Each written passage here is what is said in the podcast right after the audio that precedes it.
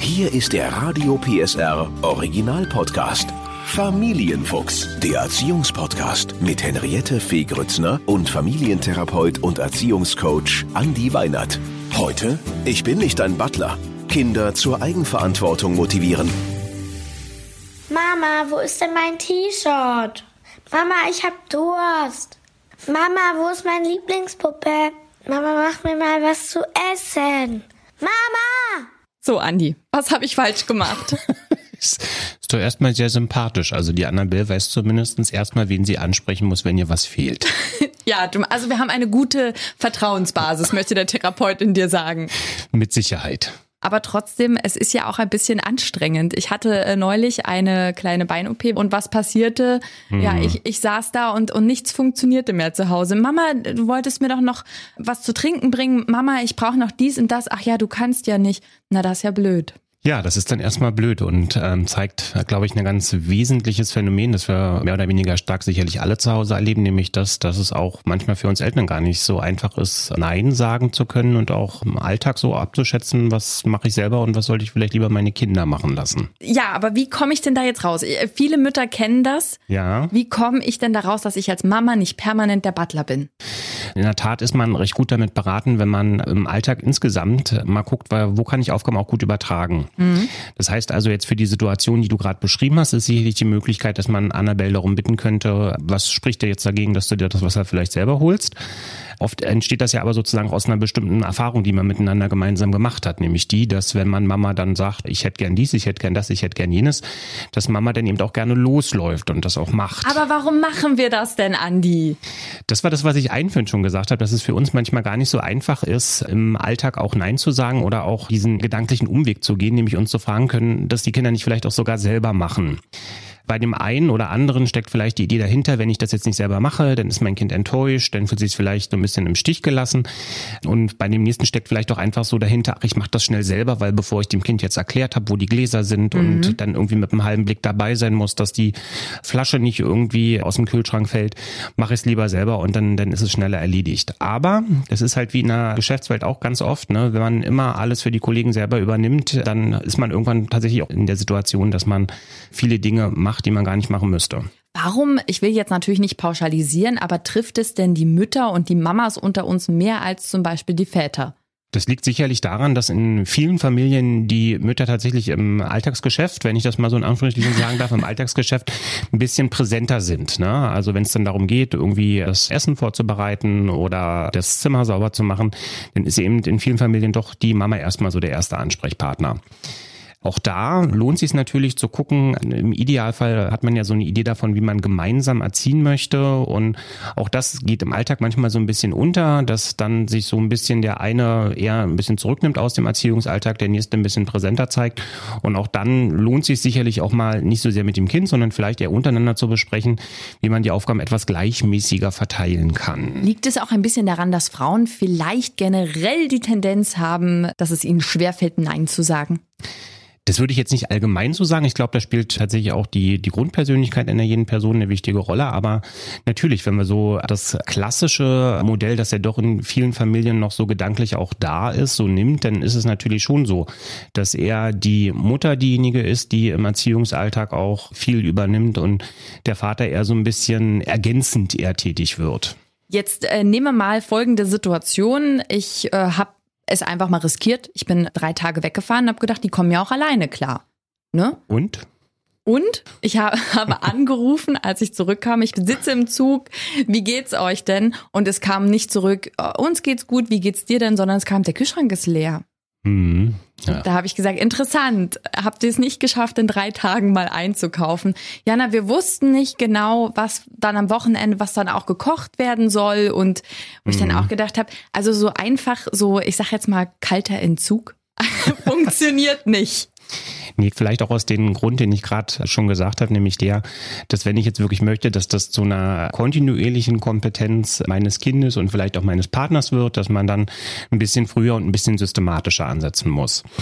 Das ist ja etwas, das in jedem von uns, auch im Erwachsenenalter noch zu sehen ist. Wir sind halt, wenn wir so Dinge nicht unbedingt machen müssen, sind wir schon auch schneller dabei, dass wir eher zur Trägheit programmiert sind und sagen, man kann bestimmte Dinge liegen lassen und vielleicht kümmert sich ja auch jemand anders drum. In dem Moment, wo man beispielsweise mit dem Kind gemeinsam die Attraktivität für bestimmte Dinge steigert, mhm. die erstmal auch vielleicht nicht ganz so attraktiv sind, dazu zählt ja meistens Müll rausbringen, Teller zusammenräumen und die Geschirrspülmaschine räumen und so weiter, schafft man es in der Regel, das Kind ein bisschen stärker an die Aufgaben des Haushalts auch ranzuführen. Also ich meine damit ganz klar die Einführung von Verstärkertafeln. Ne? Verstärkertafeln?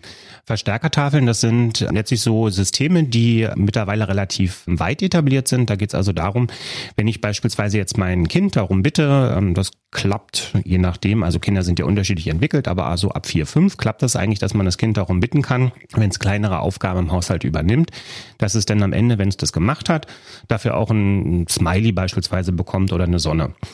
Diese Smileys, die werden dann auf einer Tafel extra gesammelt und je nachdem, wie alt das Kind ist, sagt man nach einer bestimmten Anzahl, also beispielsweise nach drei Smileys oder nach fünf Sonnen, sagt man dann, man belohnt das Kind mit irgendwas, was es vielleicht unter Umständen ohnehin bekommen hätte. Das ist ja so, dass vielleicht der ein oder andere sagt, Mensch, ich hätte gerne eine bestimmte Zeitschrift und die würde das Kind sowieso bekommen. Und wenn man dann sagt, wenn du drei von diesen Dingern zusammen hast, dann bekommst du diese Zeitschrift, dann ähm, steigt die Motivation. In der Erziehungspsychologie nennen wir das systematische positive Verstärkung. Dann weiß ich, was du meinst. Das haben wir auch gehabt. Ich habe allerdings die Zahl acht festgelegt, damit äh, die Annabelle gar nicht auf die Idee kommt, ne? So ja. am Tag. Ich habe jetzt abgewaschen, ich habe mein Bett aufgeschüttelt und ich habe die Hasen gefüttert. So, und jetzt gibt's aber ein Puzzle, ne? So. Im Idealfall macht man es auch so, dass man als Eltern selber festlegt, für was es die Sternchen gibt ah, und dass man ah. das vorher bespricht. Sehr ja? gut. Dass beispielsweise der Hase gefüttert wird oder so. Dafür braucht man natürlich nicht nochmal extra ein Smiley vergeben, sondern eher so Dinge, von denen man sagt, da fällt es den Kindern dann doch schwer. Da sollte man dann mit den Smileys arbeiten, sehr konkret. Wenn dann der Moment kommt, dass das Kind wieder schreit, Mama, ich brauche noch was zu trinken. Jetzt wirkt ja in mir drin die alte Gewohnheit, die sagt, ja, natürlich, oder man geht einfach schon zum Wasserhahn oder ne, zur Flasche. Wie kann ich das in mir drin stoppen? Gibt es da einen Trick zu sagen, Moment, muss ich das jetzt wirklich machen? Genau. Irgendwann ist es ja so eingeschliffen und ist das so ein Automatismus und dann kriegt man das ganz oft gar nicht mit, weil das so ein Verhaltensautomatismus geworden ist.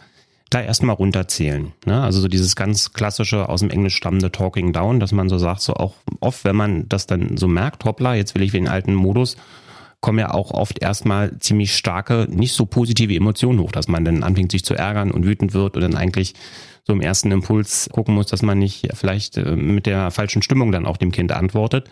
Einfach von zehn runterzählen, dass man sagt, so, okay, ich antworte gleich zehn, neun, acht und so mit jeder Zahl, die wir uns von zehn entfernen, sagen wir jetzt so, ich atme tief durch. Mhm. Ne, und dann werde ich das Kind in einer angemessenen Art und Weise fragen, du pass mal auf, ich weiß, ich mache das sonst, da kann man auch einen Bezug zu herstellen. Aber ich glaube, wir sind jetzt in einer Situation, dass du das auch selber kannst und ich würde dich darum bitten, dass du das jetzt tatsächlich mal selber probierst.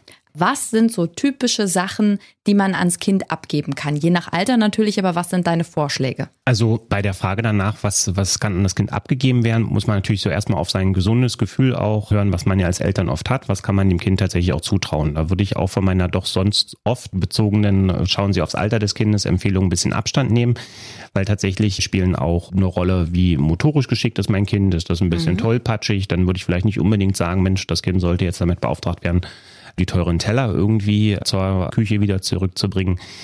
Ich denke, es ist so eine ähm, gesunde Mischung aus dem, von dem man so sagt, also das glaube ich, das kriegt mein Kind gut hin und tatsächlich, was wir ja immer gar nicht so richtig glauben wollen, Kinder mögen auch Verantwortung übernehmen. Das mhm. heißt also, wenn ich vielleicht auch in einem Haushalt unterwegs bin, wo es ein größeres Kind gibt, das sonst vielleicht den Auftrag hat, die Gläser hinzustellen, dann ist das oft so, dass für das Kind, das vielleicht zwei, drei Jahre jünger ist, die Aufgabe zu sagen, du stellst heute die Gläser hin, tatsächlich eine attraktive sein kann, weil man etwas macht, das man eigentlich so erst beim größeren Bruder oder bei der größeren Schwester gesehen hat und dann kann das tatsächlich auch mit so einem Moment der Stolzerfüllung einhergehen. Aber jetzt bringt es ja nichts, das mal zu machen, sondern es geht ja auch um eine Regelmäßigkeit. Genau, und dafür empfiehlt sich es immer mal in regelmäßigen Abständen ich bin ja ein Freund von Familienkonferenzen, die haben ja immer einen großen Namen so, aber ich sage auch tatsächlich, dass es immer günstig sein kann, dass man mal losgelöst so vom Gespräch am, am Abendessenstisch, dass es sich immer mal lohnt, so offizielle Termine zu machen, die für Kinder auch so einen offiziellen Charakter bekommen und man dann so sagt, da legen wir einfach bestimmte Sachen fest. Teil dieser Familienkonferenz kann auch sein, dass man sagt, Mensch, wir halten einfach mal tatsächlich fest, wer soll eigentlich in der Woche was machen. So, und wenn man dann doch mal irgendwie erlebt, dass das vielleicht nicht ganz so gut klappt, dann kann man das tatsächlich auch so machen, dass man sagt, ich mache das jetzt nicht so im Ärger des Tages, wo ich vielleicht selber auch von der Arbeit erschöpft bin oder so, sondern ich bringe mich dann auch selber so ein Stück weit dazu, dass ich sage, das besprechen wir auf unserer nächsten Familienkonferenz. Das fühlt sich für mich immer mehr so an, die Familie als Unternehmen, ne? Ein bisschen ist es ja tatsächlich offensichtlich so. Ein bisschen ist es ja tatsächlich auch so, weil, also mit dem Bild, was du eingangs äh, zum Podcast gemacht hast, für diese Folge hatte ich auch so ein bisschen das Gefühl, die Mutter so als Familienmanagerin. Ja. Und ganz oft geht's ja auch tatsächlich darum, dass wir unsere Kinder darauf auch ein bisschen ein Stück weit vorbereiten müssen. Wie läuft denn später der Alltag irgendwie ab? Ne? Mhm. Da kann man auch im Endeffekt zum Schluss wieder bloß sagen, manche Eltern legen Wert darauf, dass die Kinder eine unbeschwerte Kindheit haben, dass sie möglichst wenig machen müssen bei anderen Familien ist es dann so, dass gesagt wird, ich möchte schon, dass mein Kind sehr schnell auch lernt, Verantwortung im Leben zu übernehmen. Und da ist, glaube ich, so eine Familienkonferenz auch eine gute Möglichkeit, dass man einfach mal sagen kann, so mal völlig losgelöst von dem, wann ich gestresst bin und was mich gerade so im Alltag alles so nervt. Ich kann sowas auch mal besprechen und die Eltern, die ich dazu bei mir im Erziehungscoaching immer einladen, die sind auch erstmal immer so ein bisschen skeptisch und denken so, hm, was will ihr denn jetzt? Soll ich da irgendwie eine Firma aus meiner Familie machen? Mhm. Aber die geben mir ganz oft auch die Rückmeldung, dass das wirklich gut ist, weil ja. die Kinder, wir waren ja gerade bei dem Thema, dass Kinder manchmal auch stolz sind, ne? Für die bekommt das auch einen anderen Charakter, ne? Wenn man dann so sagt, so wir setzen uns jetzt mal zusammen und wir haben jetzt unsere eigene Konferenz. Das kann dann eben auch tatsächlich so sein, dass die Kinder durch Imitationslernen dann eben auch so merken, okay, das, was wir jetzt heute besprechen, das hat einen offizielleren Charakter und da muss man sich dann auch ein bisschen mehr dran halten oder muss auch mit der Kritik, die man an der einen oder anderen Stelle von den Eltern bekommt, dann nochmal anders umgehen. Aber all deinen Sachen, die du jetzt gesagt hast, entnehme ich, auch wenn das Kind schon 13 oder 14 ist, es ist nie zu spät, die Butler-Falle zu verlassen. Das mit Sicherheit 13, 14, da klingelt es natürlich bei mir wieder, weil da sind wir schon in der sicheren Zielgeraden der Pubertät. Mhm. Da kriegt sicherlich nochmal einen etwas anderen Charakter. Ich würde immer empfehlen, dass man damit früh beginnt und dieser Punkt, vielleicht auch nochmal eine Konferenz wirklich nur mit sich zu machen, so die klassische Me-Time, dass man auch selber mal guckt, wie ist denn das gerade für mich und auch ehrlich zu sich selber ist, weil im Coaching begegnen mir Mütter, die haben eine ganz, ganz hohe Erwartungshaltung an sich selber. Mhm. Glauben, sie müssen immer alles im Griff haben, müssen immer alles selber machen. Gerade wenn das dann alleinerziehende Mütter sind, wird das ja. nochmal ein bisschen schwieriger und tatsächlich sich selber einzugestehen, dass man nicht immer alles machen muss, dass man nicht immer an der vordersten Front ist und dass es auch, auch wenn es super gut gemeint ist, nicht immer für die Kinder nur der glücklichste Weg ist, sondern dass man ähm, Kinder auch, die, die wollen unterstützen, die merken auch, wenn man mal gestresst ist, dass man ein bisschen den Mut entwickelt zu sagen, warum frage ich denn mein Kind nicht einfach? Ne, kann es dies und das mal machen? Und dann vielleicht sich auch so ein bisschen entstressen von dieser Idee, ich muss immer alles perfekt machen und ich muss immer für mein Kind da sein. Und mein Kind äh, fühlt sich zurückgesetzt, wenn ich mal sage, nein, das kannst du auch selber. Das ist doch, gibt doch Hoffnung und ein gutes Gefühl. Ich freue mich auf meine erste Familienkonferenz. auf geht's. Der Podcast rund um Familie, Eltern, Kinder und Erziehung mit Familientherapeut und Erziehungscoach Andi Weinert. Alle Folgen hören Sie in der Mehr PSR App und überall, wo es Podcasts gibt. Familienfuchs, ein Radio PSR Original Podcast. Moderation Henriette Fee Grützner. Eine Produktion von Regiocast, deutsches Radiounternehmen.